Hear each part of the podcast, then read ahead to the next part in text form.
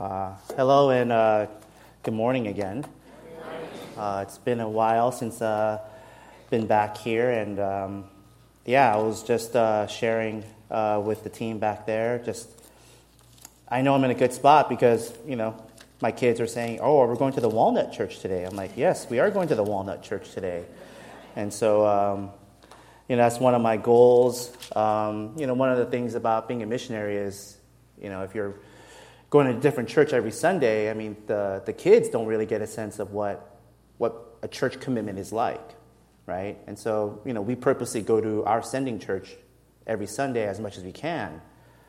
But the fact that they recognize this church as one of like a church that they're familiar with, I think that's also a very good sign too. So I, I really uh, appreciate uh, you guys serving our, our kids that way. And, um, and yeah. Um, so, yeah, I mean, um, so for those who don't know me, my name is Alex. Uh, my wife, Jen, uh, was in the back, but I think she went into the cry room. Um, we have uh, four kids. Uh, my oldest is Haddon. Uh, my second is Ryle. Third is Corey. And our fourth is August. And uh, yeah, he's here.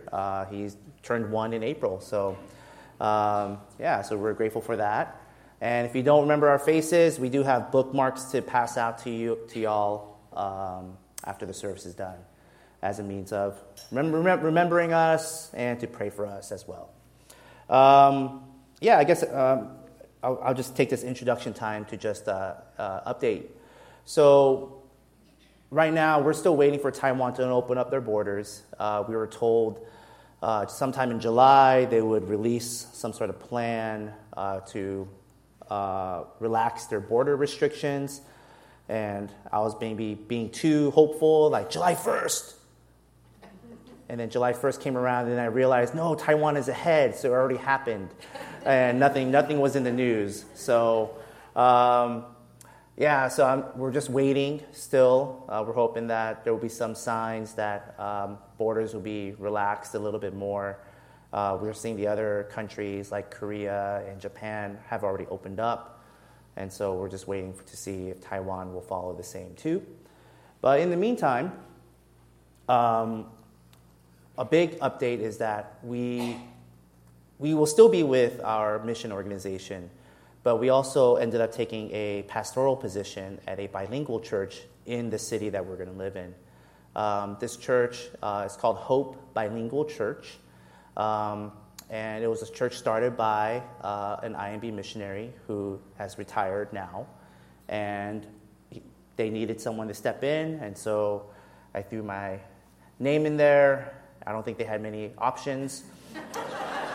and so uh, and so they they accepted me as their as one of their pastors, um, their only pastor, but one of their pastors there.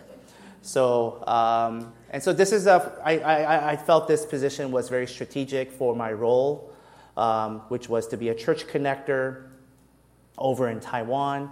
And so I figured instead of coming into a church like a complete stranger, um, you know, as I say, I'm a missionary, um, I could at least come in and say, but I'm also a pastor as well.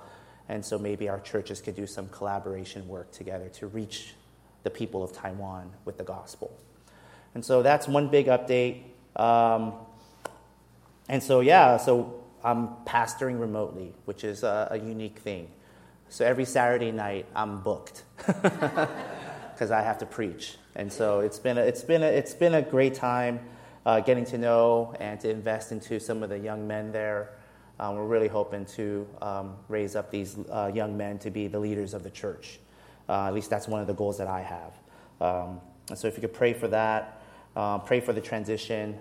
Uh, this past last night was the first Sunday that they didn't have their pastor for the last seven years there. So yeah, it was a little little wonky trying to work through all the logistics and you know getting blindsided, like, oh, you're doing that? Oh, wait, I thought I, thought I was going to do that. Uh, so that was fun. But, um, but it's, it's an exciting time, and so we're really grateful for that. Um, like I shared with Libby, I, I, totally forgot it's 4th of July weekend. And uh, I know it, was, it, it, didn't hit me until Friday night where I was starting hearing fireworks in my neighborhood. And I'm like, why are there fireworks? Oh, yeah, 4th of July. And, you know, it's funny thinking about, you know, we're, we're trying to remember um, our nation's history and, um, and celebrating the independence of our nation.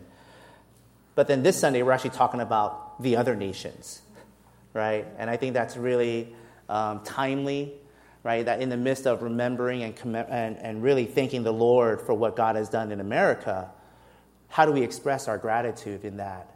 And to express that gratitude by considering and be reminded of the fact that there are others out here in this world that have not heard the name of Christ, who have not tasted the goodness of knowing the grace of God. And so this morning, I want us to look at Luke chapter 24, 44 through 49. And so if you guys could turn your Bibles there with, uh, with me, uh, whether it's through the book or through the app, um, Luke chapter 24, 44 through 49. And you know, it's always hard as, a, as the missionary coming in to preach at a church. Like, what do we talk about missions? Because Matthew 28, 18 through 20 is like the passage, right? Is the passage to talk about. Um, and rightfully so. But we have four gospels, right? We have Matthew, Mark, Luke, and John. And so this morning I want us to look at the Gospel of Luke in terms of the Great Commission. And I think what we'll find here is we're going to find three compelling components for the Christian's pursuit of the Great Commission. Okay, we're going to find three compelling components for the Christian's pursuit of the Great Commission. And so I'm going to read the text, we're going to pray, and then we'll get started. So, starting from verse 44, then he said to them, These are my words that I spoke to you while I was still with you that everything written about me in the law of Moses and the prophets and the Psalms must be fulfilled. Then he opened their minds to understand the scriptures and said to them, Thus it is written that the Christ should suffer on the third day, rise from the dead, and that repentance and forgiveness of sins should be proclaimed in his name to all nations, beginning from Jerusalem. You are witnesses of these things. And behold, I am sending the promise of my Father upon you, but stay in the city until you are clothed with power from on high. Let's pray. Heavenly Father, we thank you, Lord, that in the midst of celebrating America's independence, that as we are celebrating and remembering the birth of this nation, that we also take the time to remember, Lord God, that there are other nations outside of us that are in need to hear the gospel. And while we have many opportunities here in California to reach the nations here, Lord God, there are other nations where that opportunity is not there for them. And so, Lord God, I pray that as we gather here to hear from your word, that these three compelling components, Lord God, would really shape our, our minds and shape our hearts. That it will compel us, Lord God, to continue to pray for the nations, to continue to desire, Lord God, to see the gospel go out, to see your light penetrate into this world of darkness so that souls may be saved that glory and honor can be given to you. And so, Lord God, please give us attentive minds and attentive hearts. Some of us are coming here distracted, burdened, Lord God, with pressures, with stresses, with conflicts, Lord God. But Lord, we pray that you would give us the strength to clear those out of our minds and let us hear clearly from your word this morning, that it may impact us and that the fruit of it, Lord God, would come forth in our lives as we go back. And so, Lord, we thank you and we pray these things in Jesus' name. Amen. Amen. Now, as we look at verse 44, we see the first compelling component for the Christian's pursuit of the Great Commission, and it's the Scriptures. The Scriptures. Now, what we have here in Luke chapter 24 are these collections of moments in which Jesus, after his resurrection, is meeting with different groups of people, right? After his resurrection, he first meets with the women, right? And then after that, he meets with the disciples on the Emmaus Road. And now Christ has appeared to his disciples. And he verifies the reality of his resurrection by not only having the disciples touch and inspect his wounds, but he actually eats a fish in front of them. And so it's after all of these physical evidences have been confirmed, right? Jesus then speaks to his disciples. And the first thing he mentions is the scriptures. Jesus takes the moment to remind them that everything that has taken place and what they are currently experiencing was all spoken by Christ while he was with them. Right? It's one thing to have the knowledge, right? It's another thing to have the experience of utilizing that knowledge, right? Jesus tells his disciples that all that took place had been spoken of in the three major sections of the Old Testament the law of Moses, the prophets, and the Psalms, right? Now, the law of Moses. How many of you guys know what the law of Moses is? Yeah? I see I see a hand raised up there. Yeah, I see a hand. If you're doing, if you're doing this, you're right. There's five books of the, of the, of the law of Moses, right? if you're just raising your hand, yeah, there's five books that consist of the law of Moses, right? We got Genesis.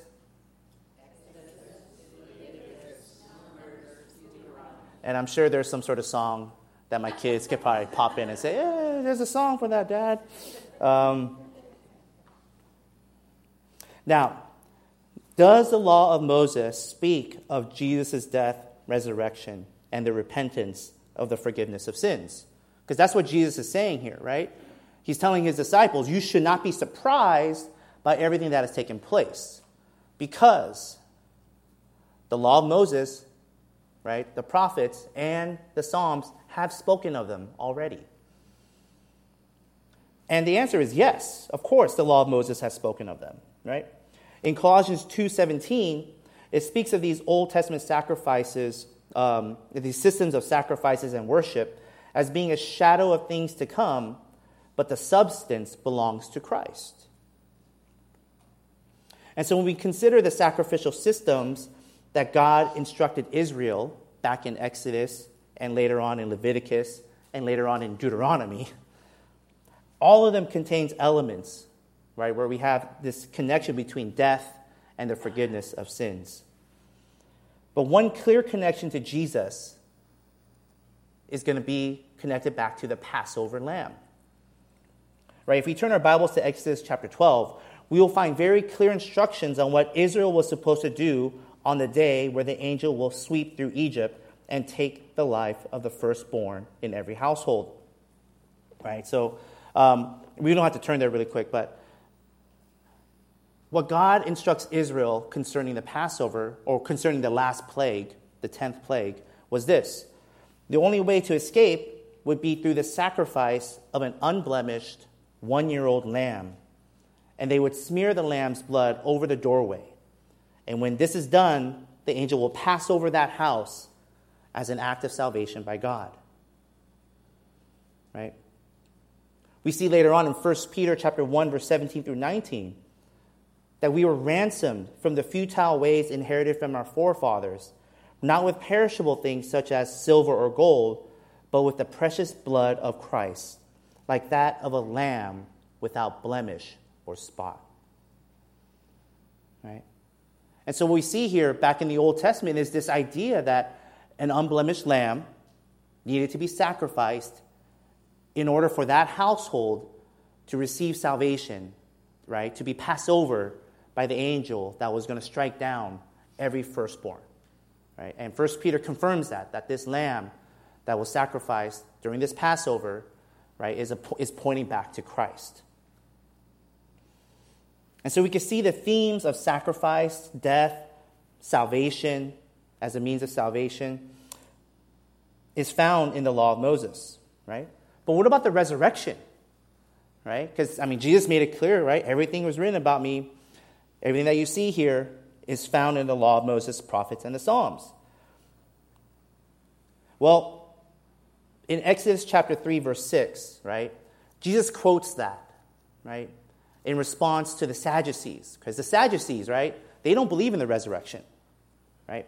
And so in Luke chapter 20, verse 37, Jesus tells them, but that the dead are raised. Even Moses showed in the passage about the bush where he calls the Lord uh, the God of Abraham, the God of Isaac, and the God of Jacob. Now, he is not the God of the dead, but of the living, for all live to him. And so we see there, there's evidence in the, in the law of Moses about the idea of the resurrection, right? That God is the God of the living. And though Abraham, um, Isaac, and Jacob have long gone, in God's hands, in God's eyes, they are still alive because they will be resurrected. Now, the prophets, right? We know the prophets, right? We have the major prophets and the minor prophets, right? Um, you know, those are probably the, one of the hardest books, uh, the hardest section to read in the Bible, right? Uh, if you're doing the year of the Bible plan, you'll probably get stumped in Leviticus.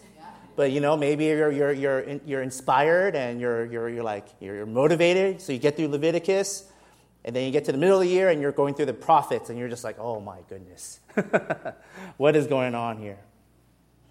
But the prophets, that whole section, right, will speak of the suffering of, about Christ and about everything that he will do. But specifically, we look at the book of Isaiah, right? Isaiah speaks very clearly about the death and the resurrection of Jesus Christ and also the salvation that comes from it, right? And I'm just going to read uh, certain passages from Isaiah to make that point, right? Isaiah chapter 50, verse 6, right? I gave my back to those who strike, and my cheeks to those who pull out the beard. I hid not my face from disgrace and spitting. Isaiah 52, verse 14. As many were astonished at you, his appearance, talking about the servant of the Lord, his appearance was so marred beyond human semblance, and his form beyond that of the children of mankind. I mean, that verse should really stick out to us. It, it, it's describing for us the suffering of Christ, right? That he was marred beyond appearance. In, in essence, he didn't look like a human, right, after he received the suffering. And Isaiah 53, verse 5 But he was pierced for our transgressions, he was crushed for our iniquities. Upon him was a chastisement that brought us peace, and with his wounds we are healed. And so we see there, right, the, the atonement, the, the, the sacrifice needed for the forgiveness of sins. Okay? So here the prophets are adding on that, hey, Christ, we are speaking about Christ and his death and his resurrection and the peace that he brings through that. Now, what about the Psalms? Do they speak of Christ? The answer is yes, right? Psalm 22 is where we see Christ quote on the cross, "My God, my God, why have you forsaken me?" Right? I mean, Psalm 22 is like the messianic psalm. Because in that psalm, we find vivid descriptions of the events of the crucifixion. And again, these were precise details that were made generations before Christ came on earth. Right? We look at Psalm 22, verse 16 For dogs encompass me, a company of evildoers encircles me. They have pierced my hands and feet. I can count all my bones. They stare and gloat over me. They divide my garments among them, and for my clothing they cast lots. And you can find all of the. Matthew does a really good job of this, right? Matthew will quote the Old Testament in the midst of all of these events here, okay? Now, I know we just spent a good amount of time in the Old Testament. I hope I didn't like lose any of y'all, okay? and you guys are like, oh my gosh, he's just quoting from the Old Testament again. It's like, yes, I like the Old Testament. because something happens here, right? Because again, you can have the facts, you can have the truth in your head. But if it doesn't lead into changed lives, then it's just occupying space in your brain. Right? We find in verse 45 then he opened their minds to understand the scriptures. Now, I believe many of us have had this experience where we have this bunch of information in our heads and suddenly we just understand it. Something clicks, right? Um, I was trying to debate like which illustration to use to capture this, but I'm going to use the one that I feel made the most impact on me. That's outside of the Bible. Okay. So, for those who know me, I'm an English lit major, and so that means, I mean, stereotypically, I'm supposed to read a lot of books. yeah, I do, and I, I don't. Um, but if we're talking about fictional children novel books, right? And this could be controversial, so I mean, I'll, I'll, so I'll take the hit if you guys have a problem with it. But you know, Harry Potter was very, very entertaining for me, right? It was a well-written story.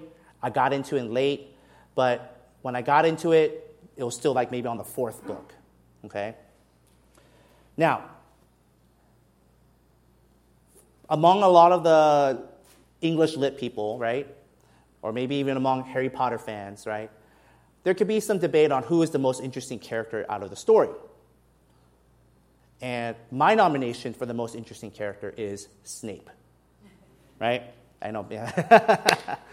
right. So I'll tell you why. Right? We don't fully understand Snape's position in the whole story until you get to the final book, where we finally realize who Snape is and what he has done, right? Why he treats Harry so poorly. Why does it seem like he kind of like still protects him but doesn't, right? Now, now we know all this information because we got, already got the 10th book. Or, yeah, we already got the last book. But imagine reading the series as the books were being released. Right? I mean, the first book was released in 1997. The last book was released in 2007. So if you think about it, right, if you were a Harry Potter head, is that the right term? right? You were waiting 10 years for this series to come out. And as you're reading each book, right, you were invested. And maybe you had an opinion of Snape from book six, and you're like, man, what a, what a scumbag, right?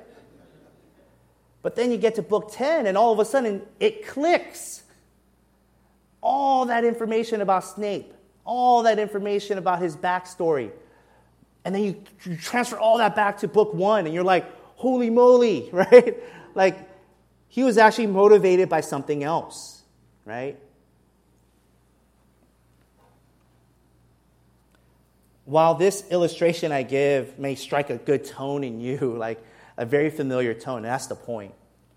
It's similar, but it's also different in quality because what we see in verse 45 impacts eternity. It impacts eternity. This act of grace by Christ to unlock their minds, to understand the scripture, really left an impression on these disciples and set the disciples on a trajectory that will impact the, the, the world even today. I mean, if you want to see evidence of this, we, we could go to the book of Acts, right? In the book of Acts, we see Peter and the other disciples and they're quoting from the law of Moses, they're quoting from the prophets, they're quoting from the Psalms as they preach the gospel of Jesus Christ. Right, in Acts chapter 3, verse 22 through 23, is Peter preaching, and he says, Moses said, The Lord God will raise up for you a prophet like me from your brothers. You shall listen to him whatever he tells you, and it shall be that your, every soul who does not listen to that prophet shall be destroyed from the people. Peter, again, preaching again, quotes from the prophets whom heaven must receive until the time for restoring all the things about which God spoke by the mouth of his holy prophets long ago. And in Acts chapter 2, verse 34, Peter again quotes from David and quotes from specifically Psalm chapter 110, verse 1. Right? And you see, so you see the impact of what Christ, when he unlocks their minds to understand the scriptures and the impact that it had upon the disciples, and now it has the impact that we have today, where we're sending missionaries left and right over to the nations so that we could bring the gospel of Christ to them. You know, I've shared my story before of how I was convicted to go on missions, and it wasn't because of the numbers. It wasn't because of like, you know, the need. It was just the scriptures. The scriptures was just talking to me, just describing to me, right? Like when I went through the book of Isaiah and I'm seeing all these Gentile nations, and even the smallest mention of the Gentile nations in the Old Testament, right? And how, how God had a plan to save them. I was like, man, those that, that verse is talking about me, right? Because I'm not a Jew. I shouldn't be a Jew. and so those little nuggets, right, where God is mentioning that I'm, I'm going to send, I'm going to save the nations, was really, that, that's what really unlocked my mind in setting this trajectory for our family to keep going out to the nations is one thing to understand that as Christians, we are commanded to be participating in the Great Commission. Again, we find that in verse Matthew, in Matthew 28. But again, what we find here in verse 45 is what is this compelling component for the Christian's pursuit of missions is the renewal of Scripture for the individual. There must be a constant connection from the Word of God throughout the whole process of, of, of, whether you're going out on missions or, where you're, or whether you're staying here to support missionaries. Because the first point of attack by the opposition will be your intake of the word. A lot of times we could be the slaves to the lord of tyranny, right? And you're just, you're under, you're, you're just always under this this tyranny of the urgent, right? Like, oh my gosh, I got to do this, I got to do this, I got to do this, right? And the, you know the first thing that goes out the window? It's usually your time in the Word. And I, I, I can confess that as a missionary, right? Because you're thinking, I'm doing God's work. I'm doing God's work. I'm doing something good. But man, I got to get there by 9 a.m. I had a long night. And I, I, it takes me an hour to get there. And so what usually gets cut off is usually the Word of God, right? I'll catch up on that later. Because what I have is urgent and important. Right? And shame on the missionary, right? Because that shouldn't be the case. Because the Word of God, right, the Scriptures, we need that. We need, we need that to fuel us so that when we go out and share and proclaim, it's a genuine proclamation, right? It's not some facts that I'm reiterating to someone, right? It's not a presentation that I've done a thousand, a million times, right? But each time I present the gospel, it is a genuine call because I know that call affected me. And I want that call to affect you because I have tasted and seen the goodness of God through the gospel of Jesus Christ. And I want you to taste that same goodness as well. And how do we do that? By constantly being in the Word, right? I can't imagine what the disciples were feeling in verse 45 when all of a sudden their minds are just unlocked and they're like, holy moly, Jesus, you're right. We've been seeing it in the scriptures this whole time. And it wasn't until then that they got that light bulb moment. And so, what does the scriptures inform the Christian? One, the scriptures inform the Christians that there is a God and that He is the creator of everything and everyone, that He is holy and just. The scriptures informs us that God created man. Man is created in His image and has a very special relationship with God. The scriptures also informs us that God, that man rebelled against God. He sinned against God. And as a result, sin entered the world, and so did death. And as a result, this brought forth judgment against all those who oppose God, a judgment of eternal suffering and wrath. Now, if we were to stop there, man, it'll be pretty bad. But no, the scripture has a lot more to say, right? The scripture also informs us that God, in his love and compassion, devised a plan of redemption that involves a consistent message from the Old to the New Testament that requires the sacrifice, the resurrection, and the ascension of his Son in order to uphold God's holiness and to obtain salvation for those who believe. The scripture also tells us that there is an entire world that exists today that stands in opposition to God.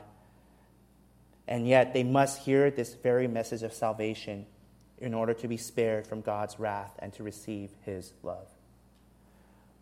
These truths, we know, we affirm it, right? And yet, it must be unlocked by the Spirit for the Christian to see how important this mission truly is. And thus, worthy of investing all of our time and effort in seeing this commission accomplished.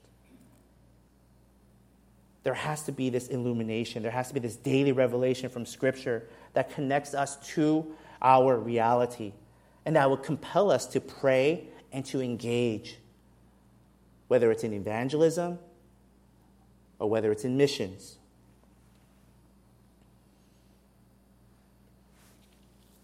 And so, what is this commission then? And that's our second compelling component here the commission. And we find that in verses 46 to 48. After opening their minds and understanding the scripture, Jesus then speaks to their new mission. It says in verse 46 through 47. Thus it is written that the Christ should suffer and on the third day rise from the dead, and that repentance and forgiveness of sins should be proclaimed in his name to all nations, beginning from Jerusalem. Now he repeats what he has spoken previously concerning the suffering, the death, and the resurrection of Christ. And now Jesus is moving the disciples into what they have to do next. Right? The ascension is coming. And so here Jesus is giving them this is the trajectory that you need to be on. And so we see here we see here that in this trajectory a proclamation is involved. Words are going to be involved here, right? We see that in verse 47. And that repentance and forgiveness of sins should be proclaimed in his name. It involves words. Like, I know I'm not good at communication, right? I know you're like, man, you, are a preacher though. Yeah, I mean, like, if I, if I sit down and I'm writing out my words, yeah, I could be okay at it. But those spontaneous conversations and stuff like that, eh, talk to my wife, right? She will affirm, right? I just don't communicate. I like to be silent. But in this trajectory, communication is involved. Words need to take place. A presence must be felt, which means lives must be uprooted and replanted. Right? I mean, we live in a day and age where we could proclaim, we could, we could speak to people through Zoom, right? Through Facebook video, like, I mean, FaceTime. I mean, there's so many options now, right? I mean, I do it every Saturday night, right? I'm on Zoom and I see my big old face on the TV screen, right? But it's different when I'm proclaiming something from the screen, whereas now I'm proclaiming something to you in person, right? There's a big difference. Right? So that's what it means, like where you this commission now is going to involve lives that need to be uprooted and replanted so that this proclamation could take place face to face. Now, who's the audience? Verse 47 talks about to all nations. And we need to take a step back here And note the difference in the trajectory Christ is giving to, to his disciples to focus on right here. Yeah, they, their, their minds were just unlocked to the scriptures, right? But I mean, the disciples, I mean, they were, they were Jews for the longest time. And they have been recipients of a type of culture and tradition where this idea of going to the nations is very foreign. When Israel was formed, they were known as the people of God. And when they were established as a kingdom, the Old Testament laws really only had laws concerning how a foreigner may join the kingdom. Right? So the kingdom of God in the Old Testament was meant to be a beacon, a lighthouse, attracting people to God. Like, hey, this is, this is the kingdom of God. And I'm hearing about this God, and I want to I want to worship this God. So I'm going to go to Israel. I'm going to join them. Right? And there are these laws that were in place that, was, that describe what they must do. Now, all of a sudden, Jesus is telling them, you need to go to the nations. Imagine the paradigm shift for all of these, all of all these disciples, where so many years they were taught, we're the people of God. People should come to us. Oh, now you want us to go to the nations? It is a far different, it is, it is so different in their thinking, right? For so long, the Jews perhaps built within themselves this perspective that they were superior to the other nations because they were the people of God. And now you want us to go out to these nations to proclaim this message? This is further emphasized in verse 48 when Jesus tells disciples, You are witnesses of these things. Right? This word witness here, it's not just them observing, right? It's actually they, are, they observed and now they are called to proclaim. They are called to testify what they have learned and experienced, right? It is a shift from, not mere, from merely being a bystander, but now being active participants. Now, what's the message here? Right? What's the message? Right? The message is repentance for the forgiveness of sins that should be proclaimed in his name. Now, consider the situation that we have here, okay? You have these Jews, right, who thought they were better than everyone else, right? Now being told you have to go to the nations. And it's like, okay. Now they're to go to these nations where they're the foreigner now. Okay? They're the foreigner. And so, you, as a foreigner, you're, you're just not privy to certain privileges and benefits, right? And now you're going to these nations where you actually have to say something, right? You can't just simply be there, you have to say something. Now, if the message that you have to say is something peaceful and pleasing, oh, then maybe it won't be too bad, right? No, what, what is the actual message that these foreigners have to tell to these nationals? It is a message of repentance for the forgiveness of sins in the name of Christ. So you have to tell them, as a foreigner, you're in sin. You're wrong. You need to be forgiven by God. Who, which God? My God. The foreign God? Yes, my God. And on top of that, you need to change your loyalty and allegiance to God. That's repentance, right? Repentance means to turn back. I mean, you can imagine what the disciples were thinking to themselves like, you know, we had a history of fighting them. Like, they killed our people, we killed their people.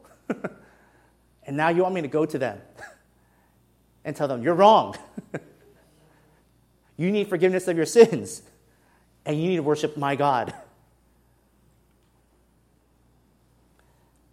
The message that we proclaim is an offensive message especially as a foreigner entering someone's nation.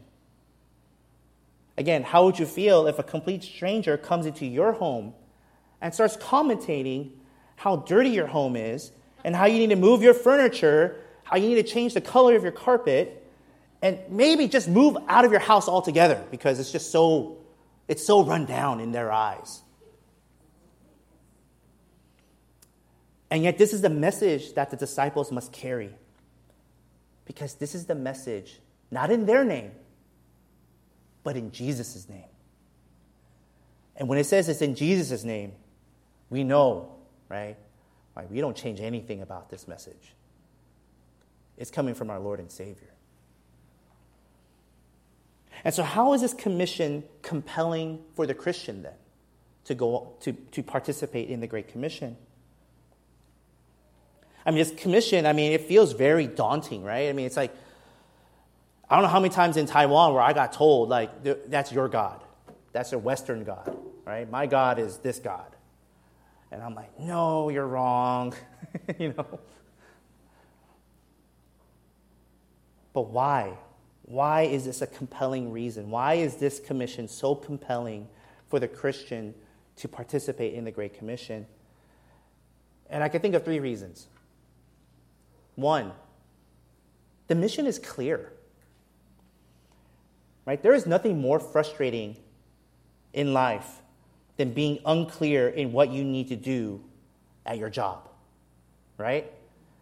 Yeah, right? If your job is like, I want you to do this, this, and this, and you're like, okay, I did it, and then the person, the boss is like, no, that's not how I want it done. Well, come on, like, can you be more clear? Like, how do you want it to be done? Right? The commission is very clear for the Christian here. I've shared this statistics with you already, but you know, people are dying every day in this world. Right? 155,000 people dying worldwide without knowing Christ. You know, we, we, we live in Pasadena, and the population there is about 141,000. Right? So think about the size, the scope of Pasadena passing away without knowing Christ. Again, in the affinity group that I'm a part of, about 43,000 people die daily without knowing Christ. Right? And that number is about the size of Brea. So the command to go and preach this message of repentance and forgiveness of sins is very much needed. And every year, every generation that passes by only makes the mission that much more clear and urgent. Now, the reason number two for why this is compelling for the Christian is that the mission is uncompromising. We know what the standards are. The message is in the name of Christ. And so to change the method or the message would be anathema, as Paul would state in Galatians. We know the message and we make it clear to whoever the audience is. We share not only the love of Christ, but we also proclaim the need to repent and to declare privately and publicly their loyalty to Christ and to follow his word. Third, the commission brings joy. The question I've been asking myself for the last two years is whether this call to missions has been changed.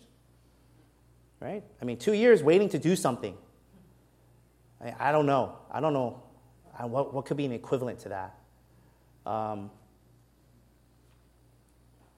Right? I mean, there has to be some room for change because God's plans for our lives is always open to change. But I think the one thing that keeps me engaged in the commission is the simple joy in fulfilling that calling to obey what the Lord is telling you to do. Right?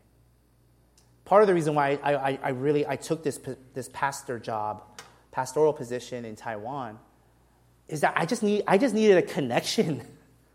I needed a connection to this nation right? I needed a connection to this nation where the gospel could be preached, where the word of God could be taught, where even though I'm remote, discipleship could still happen.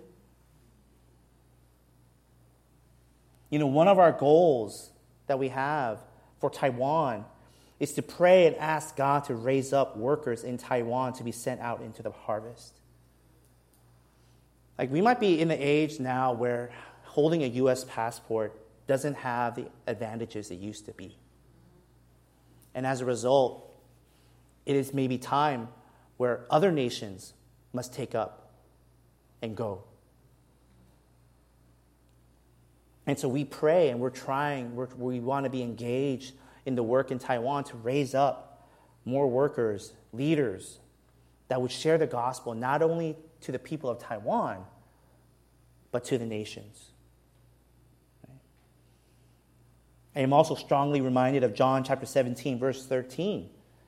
But now I am coming to you, and these things I speak in the world, that they may have my joy fulfilled in themselves. And for me, the only way I know I can receive his joy is just by being part of his will, right? Being part of his plan, being engaged in his work, and finding joy in that.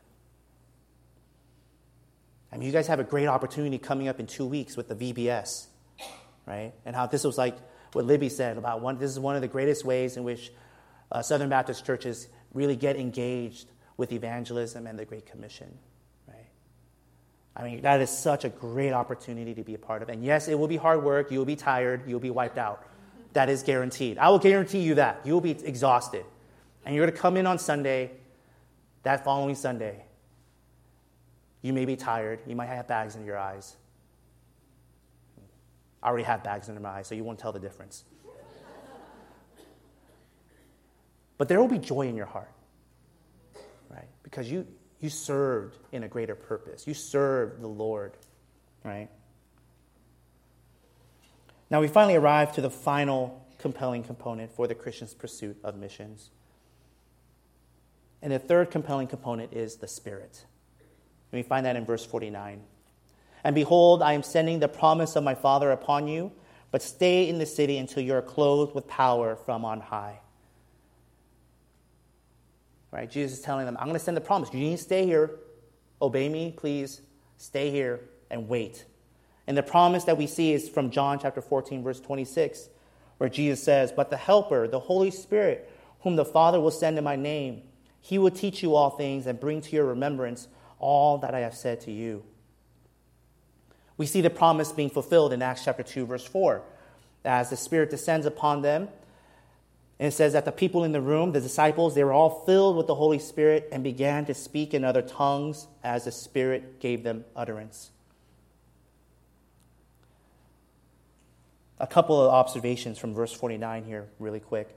Observation one this is a God centered endeavor. This is a God centered endeavor. Note in verse 49 that the primary character here is God, the triune God. Christ is sending the Holy Spirit that the Father promised. You got the Trinity right there. Christ is being faithful as God is always faithful in fulfilling his promises, right? You know, sometimes in ministry you come across people and you're talking to them, and you just get this weird vibe like, what are you in this for? right? Like, are you in this so that you can perform on stage, or are you in this because like you want to like gain a following? Oh, you want to be an influencer. That's why, right? That's the word. That's the word. And I've come across people like that too. But they say all the right things, but you could tell that in the end, they're, they're, they're not fit for the ministry or they got in for the wrong reasons.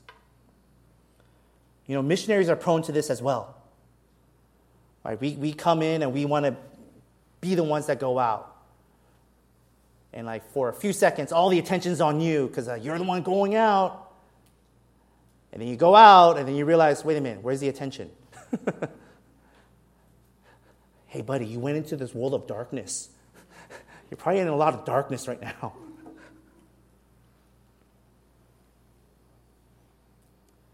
It is so important for Christians and for missionaries to grasp that this endeavor is completely led by God. We could read Matthew 28 and the Great Commission and get so worked up that we got to go, go, go. But in the midst of going, going, going, we're actually doing it on our own strength and we're doing it on our own plans. And we're doing it on our own planning and our own timing, not recognizing that this endeavor requires God and His Spirit. And that leads us to our second observation that this is a spirit empowered endeavor. Christ told the disciples to stay in the city until they were clothed from power from on high. This power comes from outside of them, not from within. Right? I sometimes wonder what would, what would Christ think about Disney and the message that Disney likes to proclaim? Right? Disney likes to proclaim, like, oh, it's, it's in you. The answer's in you, you know? And I don't, hey, I, they give some good stuff, don't get me wrong. You know, but a lot of times my kids will say, hey, why can't we watch this? Why can't we watch that movie? And I'm like, okay, so the primary reason why I tell them that they don't watch it is like, well, they teach you to disobey your parents. you break down, the, you break it down. What happened to Mufasa? What happened? Simba disobeyed. Just saying. Uh, anyways, that's a side note. If I offended you, I'm sorry. We could talk later. But what Christ is trying to tell them is that you need power that is outside of you in order to go to these nations, to be a foreigner in them, and to tell them that they need to repent and believe in God. A divine power that results in discernment, conviction, and perseverance. Right? Discernment is necessary because you will always have people giving their opinion about you being a missionary or being involved in the Great Commission, right? You know, it's funny because as a missionary, you get a lot of encouragement, but you also receive a lot of opinions. And some of the opinions are good. I'll be clear, right? Some opinions are good. But sometimes the opinions are requires discernment. Why that country? Why go now? You have a family. And what about your aging parents? You know? Like, we have a wonderful piano teacher. Like, we have a wonderful piano teacher for our kids. And, you know, this last Tuesday, she was saying, Are you sure you want to go to Taiwan right now?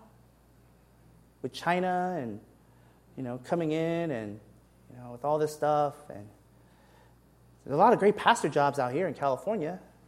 I'm like, Yeah. And I get her heart, and I get her reasoning. Like, it, it, it doesn't mean like I, I don't, I, it's like, I, I agree. Yes, I'm scared. Like, China is going to try to do something that, like, Russia did to Ukraine. Of course. Like, you know where all the jets are flying? It's right next to my city that we're going to. So I think people have seen, they, they've taken pictures of, the, of those, of at least the Taiwan jets coming out.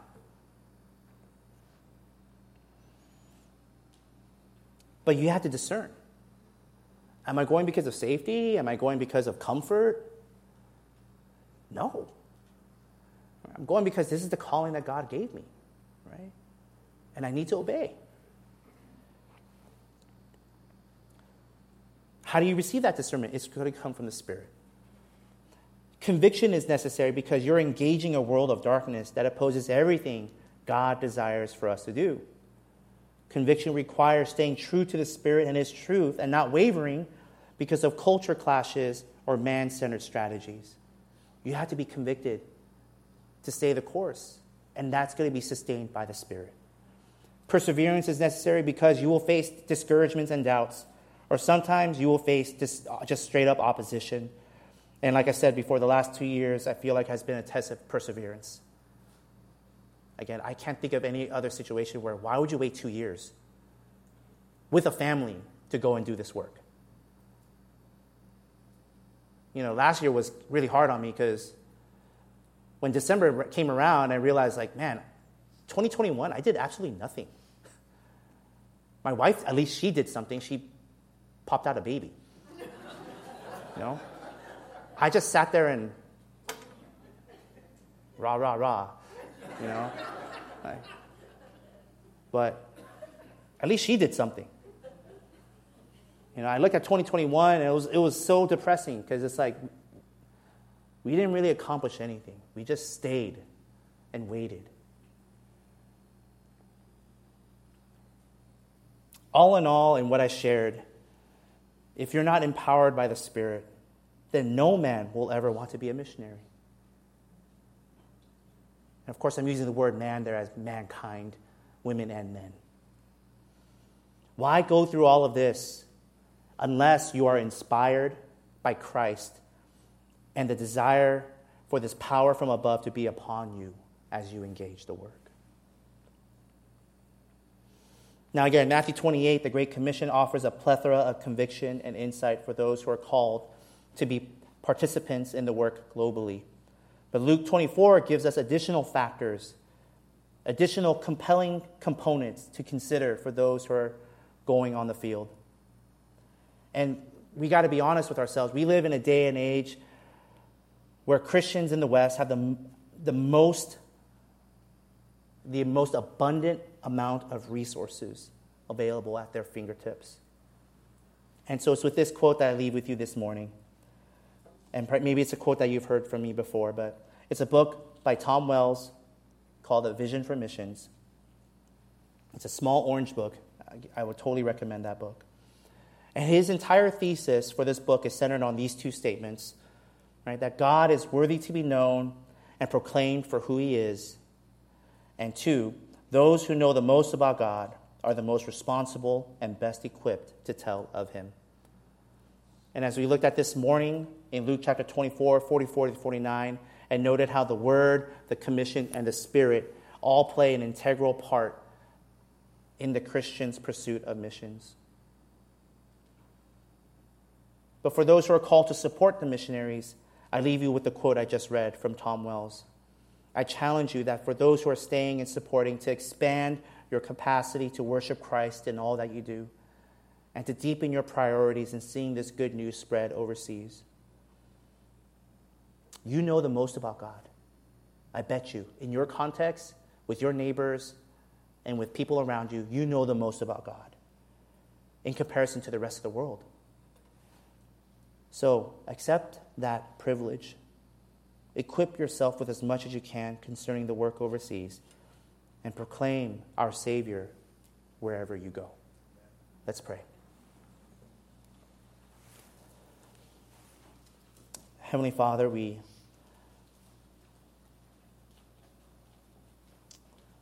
we thank you for your word. It continues to challenge us, it continues to show us, Lord God, the path that we need to be on. And though we may hear voices on the outside trying to influence us, we may hear the voices that try to change our, change our path, your word is a lamp unto our feet, it guides our footsteps. And it's your word that we must follow. And so, God, as we come before you and as we enter into this 4th of July celebration, Lord God, we thank you for that. But as we've heard multiple times here this morning, help us to be engaged with our neighbors. Help us to be engaged with the nations Help us, Lord God, to be faithful to you and to find our joy in you and you alone. We thank you for all that you've done. In Jesus' name we pray. Amen.